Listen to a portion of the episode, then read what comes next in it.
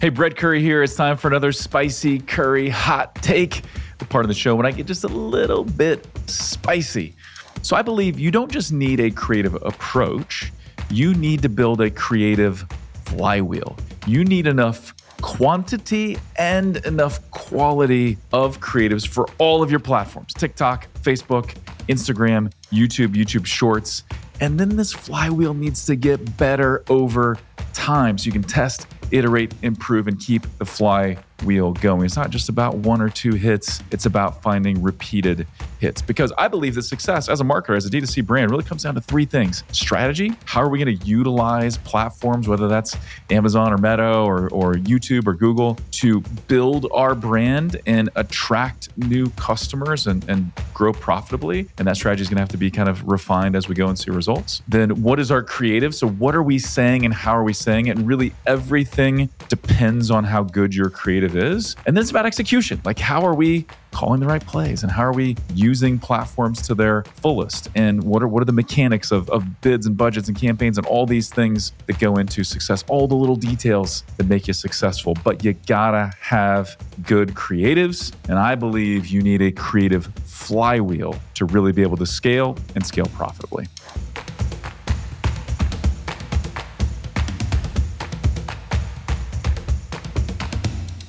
Well, hello, and welcome to another edition of the e commerce evolution podcast. I'm your host, Brett Curry, CEO of OMG Commerce. And today we are talking about creative flywheels. We're talking about influencer marketing, and we're just getting you locked and loaded to crush it uh, this new year with your marketing. And my guest is a returning guest. He's a friend of mine. He's a guy that I admire and just love hanging out with. But I've got Cody Wittick here. He's the co founder and co CEO of Kinship. Cody, what's up, my man? How's it going? And uh, welcome back to the show. Thank you. Thank you. You, uh, you made that CEO of OMG very clean because those were back to back O's, and I was pretty proud listening. Nice. So well, you and, and you're, a, you're a podcaster now, so you you, you see these things, you hear these things. Uh, did not even notice that I did that, but I will I will accept yeah. that compliment gladly.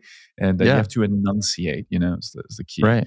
Uh, th- there are times when I find myself slipping into more podcaster voice at home, and my my daughters are usually like, "What what are you doing right now? And I'm like, I'm just excited. I don't know. I'm just talking in an excited fashion. So, uh, some new stuff going on in, in the world of Cody recently since we last talked on the podcast. But uh, one, you are a podcaster, and two, you're a new dad. So, yeah. which of those would you like to tell us about first? Uh, well, the podcast game has been been like a year. Uh, it's been the, a year. Okay, the new dad game. It's been Four months.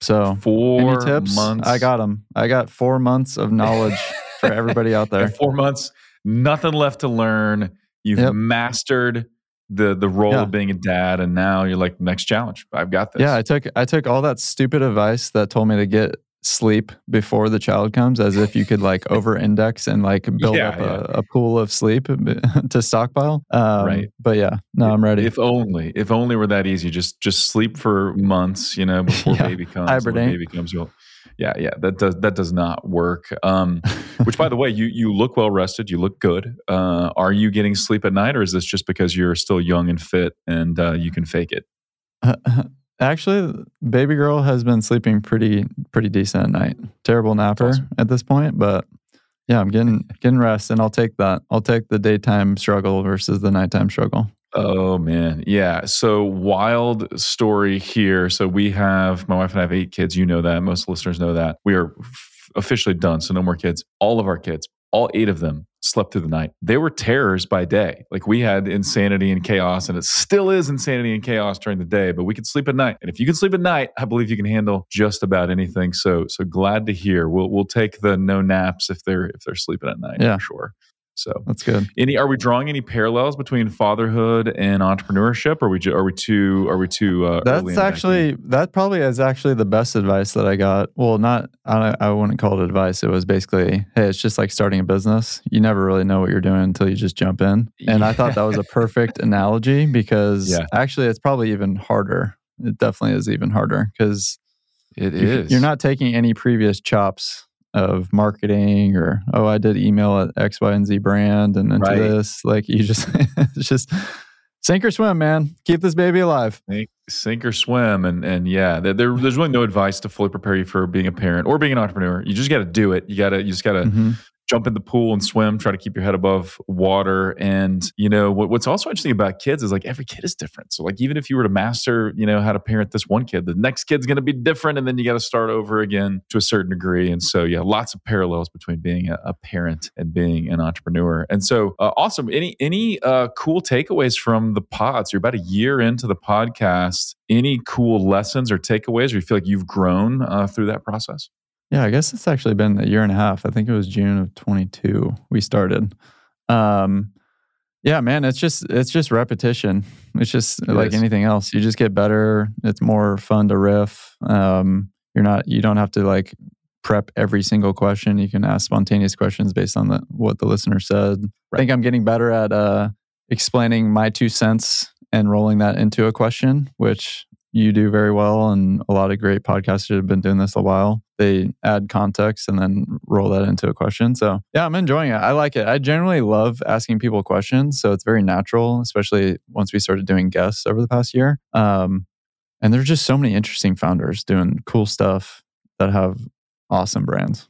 For sure, and I, and I think that you know the key to being a great podcaster is really the key to being uh, just a great marketer in general, and that's being curious, right? Being curious, asking good questions, hearing something or seeing something, and saying, "Wait a minute, let's let's dig into that just a little bit more." And and really, I think that that's like the key to to coming up with great marketing ideas or business ideas is, is being curious and being um, uh, I love that. And so, uh, really glad you're doing that. I I thoroughly enjoy it as well. And and you talked about reps. I think it's really important that we talk about that for just a minute, related to anything business. Uh, you know, I'm helping our, our sales team kind of refine our pitch and refine some things Mm. internally, and just been reminded as I've been going through that and, and going through some resources and listening to Alex Hormozi and a few other people. Just eh, like it takes way more than just a few reps, right? You may you may get, hey, I'm six or 10 podcast episodes in why am i not tim ferriss by now right like why am i not just Right. this this pro it takes a lot of reps it takes probably hundreds of reps it takes Mhm. years of reps and you're still getting better even as you're you're going through those hundreds of reps and so i think that's something important to keep in mind for us as we develop in our leadership and in our marketing Mhm. prowess or product design prowess or whatever, or our podcasting abilities, but also it's important to keep in mind with our team as we're coaching and training our team. Like, hey, you know, uh, uh, Tim, you've been on six sales calls, right? I would not expect you to be crushing it yet, right? We gotta, you, you gotta Yeah. get dozens and then even hundreds of reps. So, uh, kudos to you guys for putting in the work. Appreciate it, man. Yeah, that's a great call out. It's the old adage, right? Uh, 10,000 hours. Yes, yeah, and it just applies to to so many things, almost everything, really. Yeah. So uh, awesome, man. Well, let's let's dive in. I want to talk about influencer marketing. I want to take about I'll talk about creative flywheels, and I think we'll probably spend most of our time talking about creative flywheels. And I have I have my thoughts there, but your perspective is unique, and I really value it. Um, let's talk about. Uh, this concept of seeding, and I've heard you guys, and I've heard a few other, you know, pros Yeah. in the social media ad space talk about seeding. What is that? How is that going to make our social ads better? Yeah. Uh, seeding comes from the old uh, farmer like um, terminology where you're seeding out a bunch of seed and you throw it all across the ground. Some sprouts up as crop and some does not. But the more that you seed, the more crop that you have. Um, so, same parallel. Usually, when people talk about seeding, they talk about with when it comes to influencers. What's an influencer? People with social media following who have influence, for lack of a better word, um, over a certain audience in a certain category or persona type. And so we're doing that at scale. When you're talking about product seeding, you're getting your product, you know, that jacket that Brett's wearing, or your hat brand, or your consumable brand, all that stuff. Um, you're seeding that out to influencers. And the way that we define it, the caveat we define it is no strings attached. So there's no expectations for that person to do anything in return. And that's what I would say is the true definition of seeding, not how I would delineate it from gifting, which is usually it's a product for post. There's some sort of transactional nature to it. We're very much over indexing into the relationship. And so that means that no, there is no guarantee of a post in return or some sort of um, metric that you're uh, analyzing on the back end. Um, but of course, we've created a business out of this, doing this. We service brands doing this. So we have certain expectations, and I'm sure we can get into that. But um, the principle is really build the relationship, let the person or influencer rally around the brand and product, which is what you want ultimately, anyways. And the only way to do that authentically is to just simply give them the product and let the cream rise to the top, if you will. Um, so let the people that love it reveal themselves. And usually they do that by actually end up posting. So yeah, it's, it's really good, and I love the analogy. You know, we and we we can look at you know the the principle of, of sowing and and the the harvest, mm-hmm. and you reap what you sow and stuff like. There's like the biblical component, and and there's all kinds of agriculture imagery, yeah. and it's been used in business for a long time. Like we, you got to plant, you got to water, you got to cultivate, and there's something really powerful about you know like as we plant these seeds, like that's not the thing we want, uh, but you want you want to just put the seed out there enough times because you really don't know what's going to grow. Where's where's it going to find uh, a yeah. place to to put in roots, and where is it not, and and really just putting putting kindness out there, putting a great product out there, connecting with the right people, and the cream will rise to the top. Uh, good things will happen. There will be a harvest. There'll be a return on this, right? If you if you do yeah. it correctly. And so, uh, yeah. Well, any, anything you want to say on that? And then I want I want to get into like how do you determine like who you're giving stuff to? Yeah, founders are just too impatient, right? It's like yeah, we would we would a lot be better. I planted operated. the seed yesterday. Where is Where the is crop? It? Yeah, exactly. Yeah. So yeah, I remember talking to a, a, one of our sales guys, and he's like, "I just I don't know what to do. Like this prospect's not getting back to me." And I'm like, "Cool. When did you email them?" And they were like, uh, "Monday." And I'm like, "It's Wednesday. Um, you know, like we're we're just gonna need to like give a little bit of time. They're busy. We are gonna follow up. Like we're gonna do the things, but like, yeah, yeah this this is a big deal too. Like it's not gonna happen in one day. So we're we're okay. Yeah. Yeah, that's awesome. So, so then if we're going to go through this process of seeding, we're not really asking for anything in return, which I think is a great way to do this. How are we choosing? Like, who are we sending our products to? Where are we casting right. these seeds? Because that's that's important. Yeah, it's not spray and pray like most people confuse it with.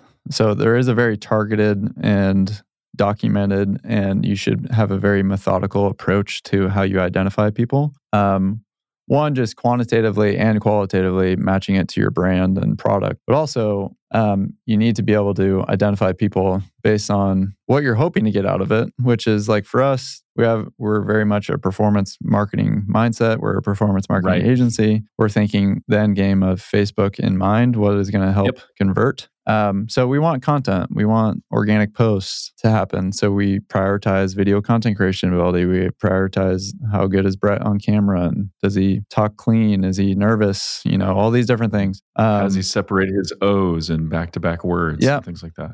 Great call out. Yeah. yeah. So those things are what we're taking into consideration. It's it's not oh seeding. I'm just going to spray and pray and spread it out to anybody and everybody. I mean, you're just you're you're going to get a very fractional return based on if you're very targeted. And obviously, it's kind of like no duh. If you're a coffee brand, reach out to people that love coffee. Like there's basic things that you should just be doing, but you'd be surprised how many people like this is the step that most people screw up, which is the train it goes into the wrong direction. Like it doesn't matter how good the service is, you're going to end up at the wrong destination. So same right. thing with or this. How fast you go if you're going in the wrong direction, you're going in the wrong direction. Yeah, exactly. Yeah. So you got to nail identification. Yeah, it makes a ton of sense. And so, both quantitatively and qualitatively, is this the type of influencer that the one would have the right audience, the two would would mm-hmm. really, you know, like likely like my product and want to talk about it, and then yeah, have they proven that they can do this? What we want is video content. Have they proven that they're great on video? And and do we think that that our audience would resonate with with their video content? Because if they haven't done it yet, you shouldn't expect them to do it uh, just because you yeah. give them your product. And so, yeah, very very good. Um, any any tips or tricks or things you would you would kind of add to that? Like how do we how do we make that manageable aside from hiring kinship, which I think is a great idea, and I do encourage that. But aside from that, like how how do we sort of make this process manageable? Yeah, I mean, there's if you Google influencer marketing software tools platforms, you're it's actually probably going to be overwhelming, and that's just mm-hmm. because there's so many resources. Um, I mean, you can use free tools at your disposal, one of them being Instagram, one of them being TikTok Creator Marketplace. Like those are free and they're on platform. Um, Meta has one called uh, Meta for Creators or something like Instagram for Creators. So use those tools. I mean, obviously, you need to hire against how important this is to your business and just back out from that. Yes.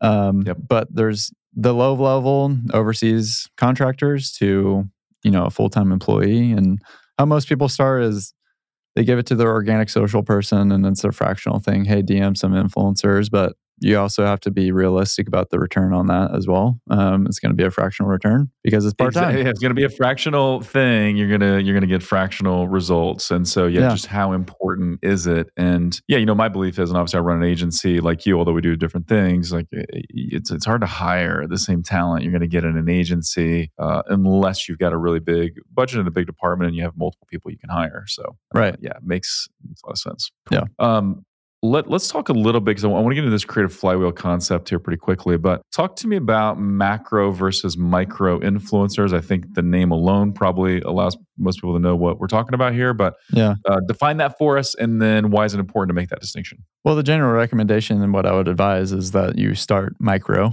Um, however, Yeah. you define micro, um, we define it sub 150K. That's probably broader than mo- what most people 150k Um, followers. Yeah, exactly. And um, and then I would start there because I think you can get a ten to one return over starting with a million followers. Um, and you're the investment leap that you're making on that one person, you're putting all your eggs in that one basket versus spreading your investments out. It's kind of like one stock versus diversified portfolio. That's how I would put it and think about it. Um, you're going to have a diversified portfolio, not in, you know, potentially it could be in different categories if it's applicable to your product and brand, but you'd want to spread it out to a number of different people with 10, 25, 50,000 followers, 100,000 followers. And that's where you're identifying people, a pool of people to pick from. Um, but more engagement, they've built their following on the content, not because they're on The Bachelor or they're a pro athlete or all these different things. Right, and they right. kind of just got hundreds of thousands of followers overnight. Um, so that's that's also why you're looking at it. Better engagement rate overall if you're looking at organic metrics. Um, I think very few brands earn the right to entertain macro talent.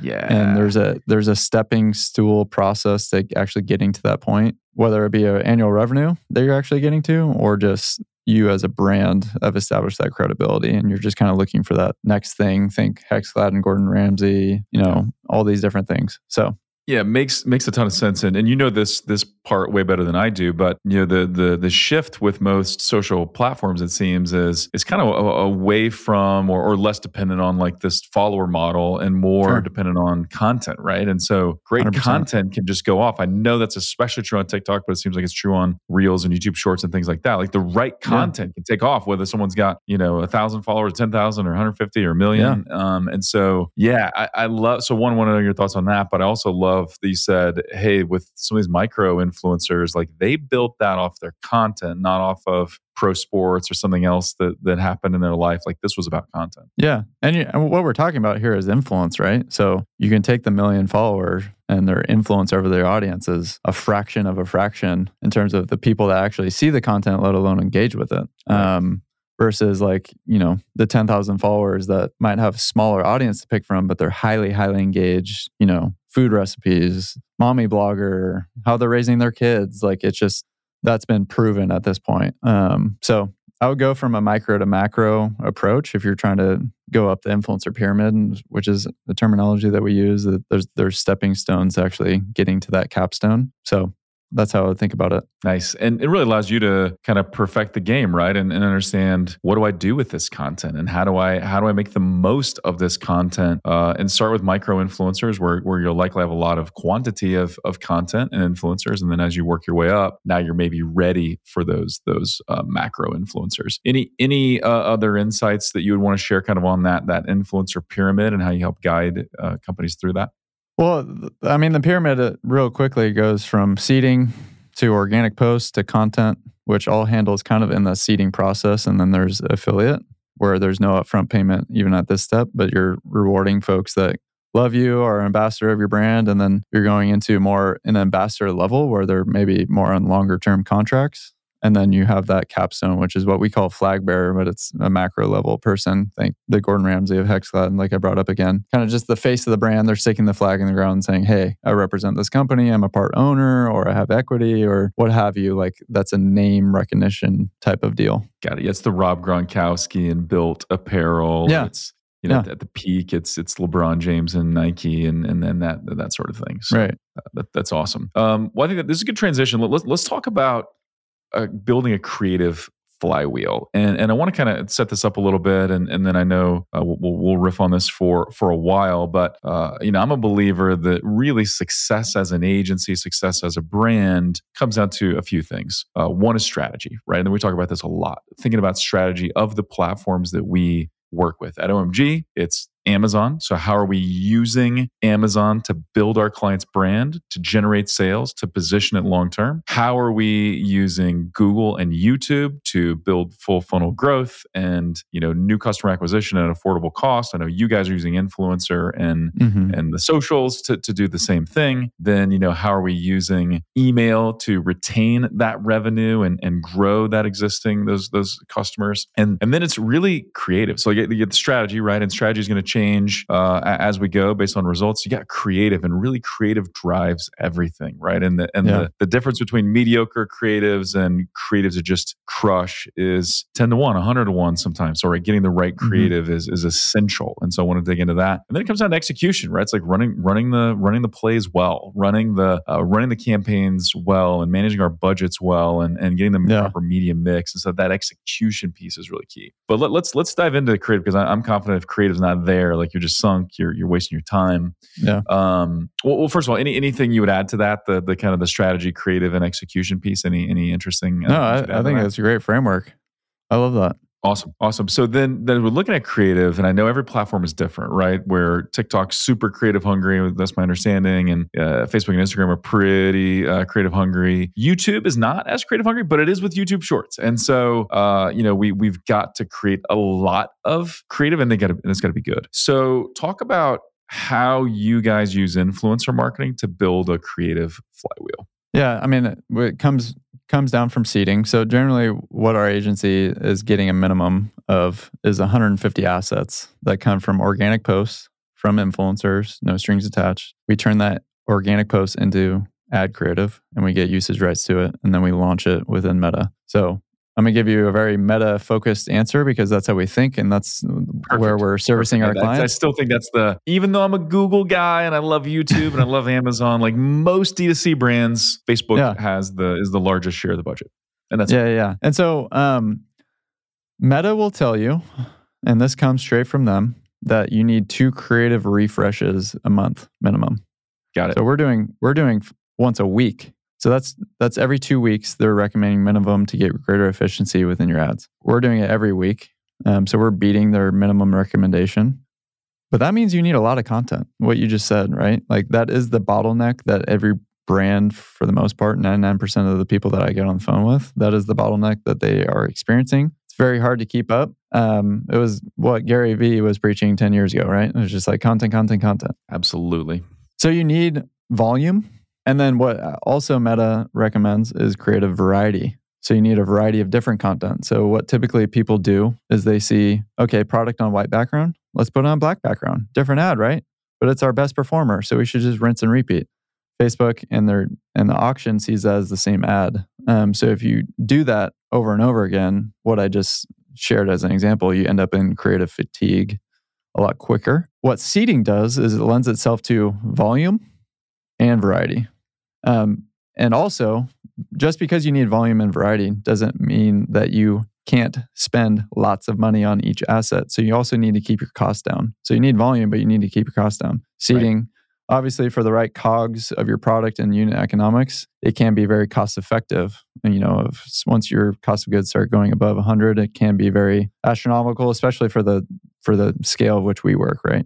100 creators getting product every month times your cogs that's $10,000. Both of those things are very important and that's what sets us up well to have a creative flywheel for brands and you know, maybe people have heard this creative is the new targeting, you know, 2018, 17, all the like button clickers on the back end that Facebook media buyer gurus back in the day. Those days are long gone in terms of like all the manipulation that you could because Facebook's a business too. And they saw all these button clickers that were making stupid decisions because the machine was smarter than the human. And so they've made it very simple with something called you know, advanced shopping campaigns, ASC plus, those sorts of things that make it very simple to launch a campaign. And the main thing that leverages that new campaign structure is creative. Um, so that's what I talk about with like creative is the new targeting. You know you're you're removing all those button things that you can move on the back end but creative is that variety and volume that you can really manipulate to get better performance and efficiency. Yeah and and i totally agree. I think there's still some cases and i think uh, with, with, youtube especially in the beginning you, you really need to guide the algorithm and there are some targeting things you can change but i still fully agree that that creative is the new targeting right? Without the right creative none of the rest of it matters. And uh, really then we, we begin looking as media buyers we're looking at how do we feed the algorithm good data? Mm-hmm. how do we feed it good content read the performance, make more great content, and then and then continue expanding and building on on what we've got. And so, uh, but yeah, it, it, becomes really hard, especially for these platforms that are creative hungry. You know, on the on the YouTube side, we it, it, can be easier, right? We can run the same two to three ads for months and months, but not yeah. necessarily with, with, with shorts. Um, but uh, so it can become very expensive. Like how do how do we build all of this creative, and and it can't just be the same thing, but let, let's just tweak this one component or or tweak the right. uh, the color or whatever like that that's not enough right? It's, it's gotta it's gotta be seen in facebook's algorithm's eyes as as unique right? And so right. yeah so then then what does that what does that look like? So you're you're you're refreshing creative about every two weeks. Um every week. then what how long are you letting kind of winners ride? Like how long does that and i'm sure it's different for every account. It is very different and dependent. Um, winner winners never leave, um, but so yeah. let's just take an example. We launch 100 assets. You could mm-hmm. typically see a third of those tops get actual spend. Um, yeah. But if if you think about it, it's just a numbers game, right? Like if I launch a campaign with 100 assets, you launch a campaign with 10. I just have more at bats than you.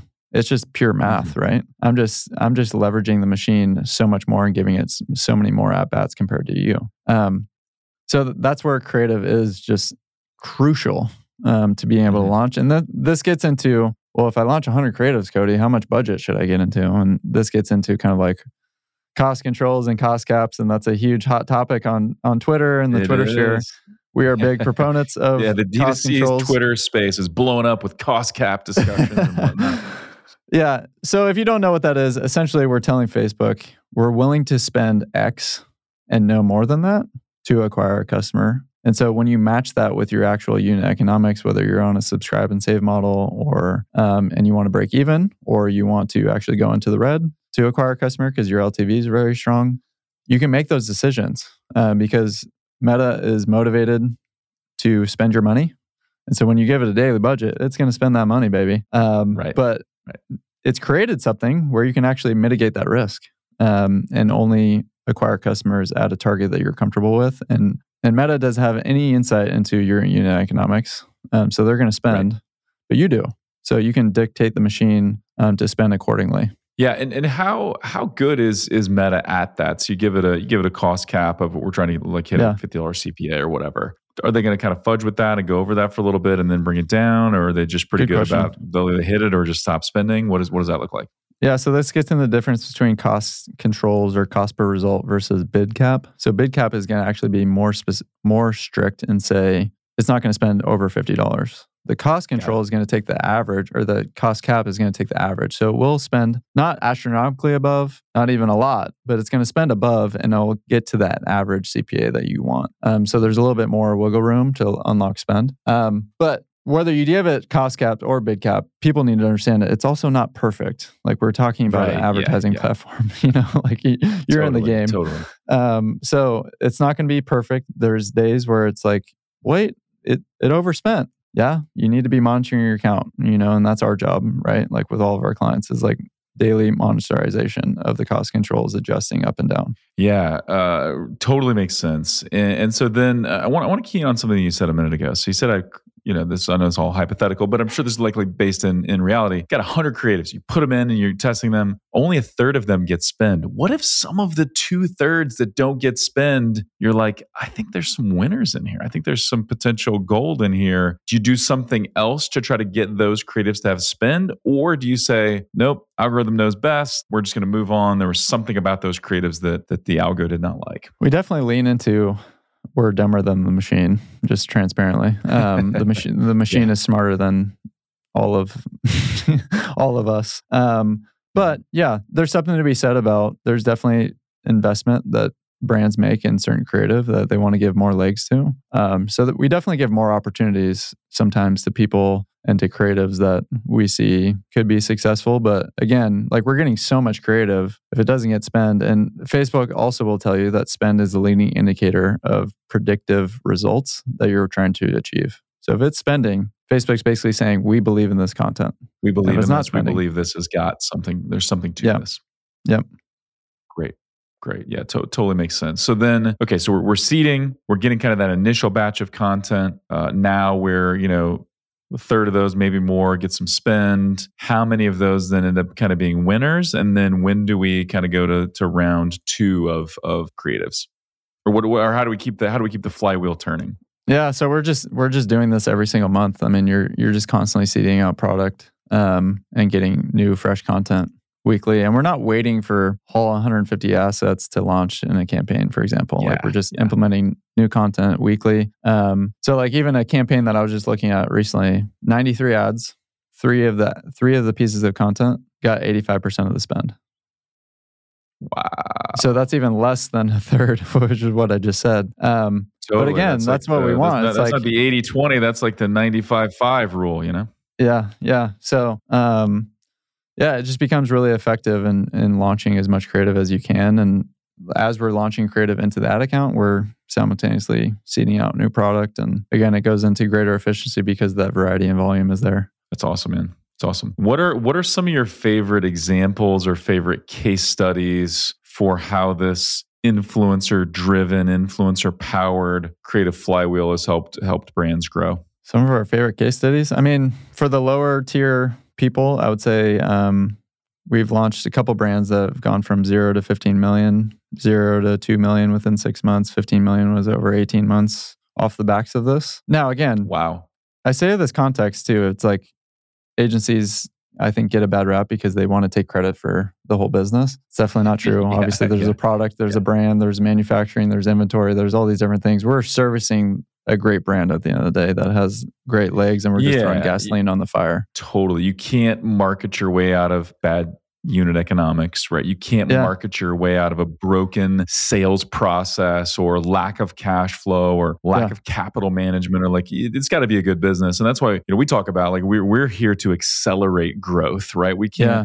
We're not turnaround artists. We can't save something that's that's fundamentally broken. But if you're growing, we can pour fuel on that fire. So lo- love that. So uh, yeah, so those are pretty impressive uh, growth levers for sure. Uh, what what else can you say about you know case studies or examples? Yeah, or- and then there's there's other examples of you know we worked with M and M's of the world a couple years ago. We might have talked about it on the first uh, podcast. We worked with them for over a year and saw incredible results. And then you know I would say predominantly like the brands that we find ourselves working with are in that five to twenty million. They're kind of looking for that upper echelon of Yeah. scale. And so one brand in particular, we've had him on our podcast as well, Jack Rubin and his brother Charlie at Purdy and Figg natural cleaning supplies. You never think it's like the most viral product, but man, I mean, crazy post rates, crazy amount of assets that we were, again, numbers game. We're able to leverage that within that account. And just usually as you scale ad spend, and I'm, I'm sure you see the same thing on Google, CPAs just generally rise with more spend right. Generally, picks up the low hanging fruit and then it gets harder to acquire customers. We've seen inverse where it's like we're scaling ad spend and CPAs are going down. Um, and sometimes we're we're taking over something that's kind of fairly easy to make changes and Hmm. improve. But that is our proposition that we can reduce your CAC while scaling ad spend. And that comes from just the volume of creative at target. Yeah, and, and I think you know the, the reason that works, the the reason that's possible within platforms is you got you got to think about what is the motivation of of Meta or Facebook or YouTube or whoever. It's to deliver ads that people want to watch and want Mhm. to click on. And Yeah. so as you create better creatives, and often it takes quite a bit of iteration to get there, but as you create better ads, the platforms will reward you and they'll show your ad more. And Google will drive down your CPC on search, and they'll potentially drive down your CPM on YouTube or your cost per view view is going to go down Mm. as your ads improve. And so then as you continue to tweak and dial that in and as you, you know, improve your landing pages, then yeah, at scale, you can maybe lower your CPAs. I think usually the the principles apply where like, okay, but yeah, you hit some sort of scale, you know, Yeah. you 10x that, 20x that, whatever, you're probably going to get diminishing returns. But but yeah, there, there's a level that most brands have not experienced where you're like, hey, we could achieve more scale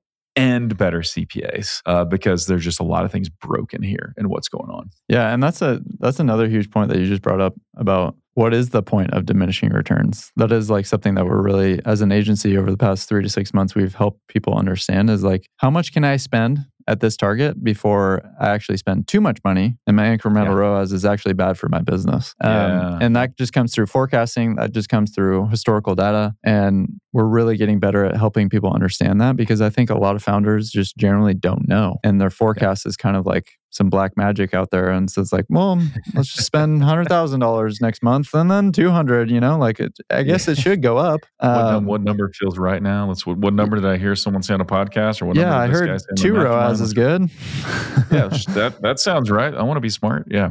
yeah Uh, yeah, really, really insightful. And uh, you know, th- this is one of those things where uh, I, I think sometimes when you hit points of diminishing returns, you you hit a cap, then then that's often a time when you need another channel. So to give you an example, Mm. uh, a couple of examples actually. One is with a, a, a longtime client and, and friend, Tru Earth laundry detergent strips. Uh, shout out to my boy Ryan McKenzie. Uh, we helped them launch like in the early days. We ran all their Google search and shopping and stuff. Once they started YouTube, it did fine for a little while. Once we got to like fifty thousand a month and spent on YouTube and then beyond, we saw search grow by like 30 or 40 percent um, branded search went up more than that their google shopping results grew like 300 percent Mm. uh, remarketing grew right so you, you introduce this new channel which makes sense you're feeding the funnel you introduce Yeah. this new channel and it unlocks new growth we've seen the same thing with facebook and we had this auto client where uh, we just could feel it and and then see it in the the search and YouTube and, and or, or search and shopping accounts. Like if they had to pull back on Facebook, we saw it. Um, Yeah. And I think there's also this area where Facebook can hit a cap, and, and the introduction of YouTube strategically can help both spend more at affordable uh, CACs. And so, uh, yeah, that's where you're like, hey, if we're hitting a cap, we probably need to introduce a new channel and create some synergies with these channels yeah to be able to unlock an, the next level of scale. I'm glad you brought that up too, because that's actually the other half of the value. I know a lot of my responses have been very focused on Facebook, but when you're talking about 60 to 90 organic posts going live from influencers organically, there's no paid distribution. We're not whitelisting. We're not paying them to post. They're posting organically. And I had Matt Bertulli from um, Pela Case and Lumi, uh, one of the nine operators guys on the podcast. I had him on our podcast. And one thing that I said that has really stuck with me, and I've even used it in sales calls, is like the two things that you're optimizing for, because they're huge on seeding. They seed out 3,000 creators a month. So it's not just me preaching this, folks. People have been Wow. doing this. Um, he was like, two things you're optimizing for trust with an audience, mass amounts of people communicating a product and brand. You're optimizing for trust. And then two is signal. Because of iOS 14, off platform signal went away. But Facebook still really loves Signal. So when you see all these organic posts, that makes your ad more efficient because you're getting all this signal into the platform, whether it's organic or paid, um, which you're already running paid. So, like when you talk about unlocking new channels, that's one thing that's just happening um, when you're Yeah. doing seeding. You're unlocking a new channel, whether you admit to it or not. Um, you could be doing this no strings attached relationship focus, but it is a new channel that you're unlocking and helping your other channels, like you just brought up. Great call out. Yeah. So we're building trust and it makes sense, right? If you if you see something in the wild two or three times, like especially when you get to that like that third the third time I've seen someone post about something, I'm like, Yeah. There's something going on here. There's something going on about this product or this thing, and I got to check it out. So yeah, that trust is really built, and then yeah, the the algorithms need signal, right? And so the the, the this is a way to provide that signal. It's brilliant. I really like it, and and makes a ton of sense. And that that's where I also look at any opportunity we can create like this. And I think a lot of these these platforms do offer it, whether it's TikTok, Meta, YouTube, or whatever, where we can drive direct, measurable conversions. But then there's Yeah. there's a halo effect or some some other benefit that comes with it. Then all the better. And influencer marketing has that in spades because now you get you know all this Totally. organic lift as well. You're optimizing for word of mouth as well, which is untrackable but so important. Everybody admits to it, but they are too impatient to work for it. yeah, yeah. Like what's what's the most valuable form of uh, advertising? The most trusted form of advertising? Yeah. It's word of mouth, but it's a yeah. little bit slow. And you yeah. can encourage it, you can kind of guide it, but you can't control it uh, fully. And so most of us mm-hmm. are too impatient. But influencer marketing helps fuel that. So really, really good. Uh, Cody, this has been fantastic. I'm all fired up about influencer marketing. So if, if someone's listening to this and they're like, all right, I need to get, you know, Cody and Taylor and the gang at uh, Kynship working for me. How can they learn more about you and how can they connect with you? Yeah. Uh, connect with me on Twitter or LinkedIn at Cody Wittick, W I T T I C K. Uh, I think there's an underscore on my Twitter in between Cody and Wittick. And then LinkedIn, I think it's just straight. So, you know, whoever the real yep, there is Wittick out there on I've Twitter is. Twitter pulled up. Yeah. Um, and then our agency, kynship.co. And if you book a call, you'll talk with me. Yours truly. If you book a call, you will talk with the one, the only, the podcast hope, podcast host, uh, and hope. And so, and hope, yeah, you will. He will provide new hope for your business, for your creative flywheel. You'll be filled That's with right. hope after that call, no doubt. So, Cody Wittick, ladies and gentlemen. Cody, been a ton of fun, man. Thank you so much. We will have to schedule round three, and uh, we should probably, you know, not make it like a year and a half or two years from now. There we go. I like it. Always enjoy talking to you, Brett. Thanks for having me. Absolutely. And as always, thank you for tuning in. My ask of you is hey, if you found this valuable, if this was inspiring or interesting to you, share it with another D2C uh, professional, uh, a store owner, a, a, a, professional in the space. That's how we get the word out. We'd love to impact and help more people in this community. And hopefully, we're having fun doing it as well. And so, with that, until next time, thank you for listening.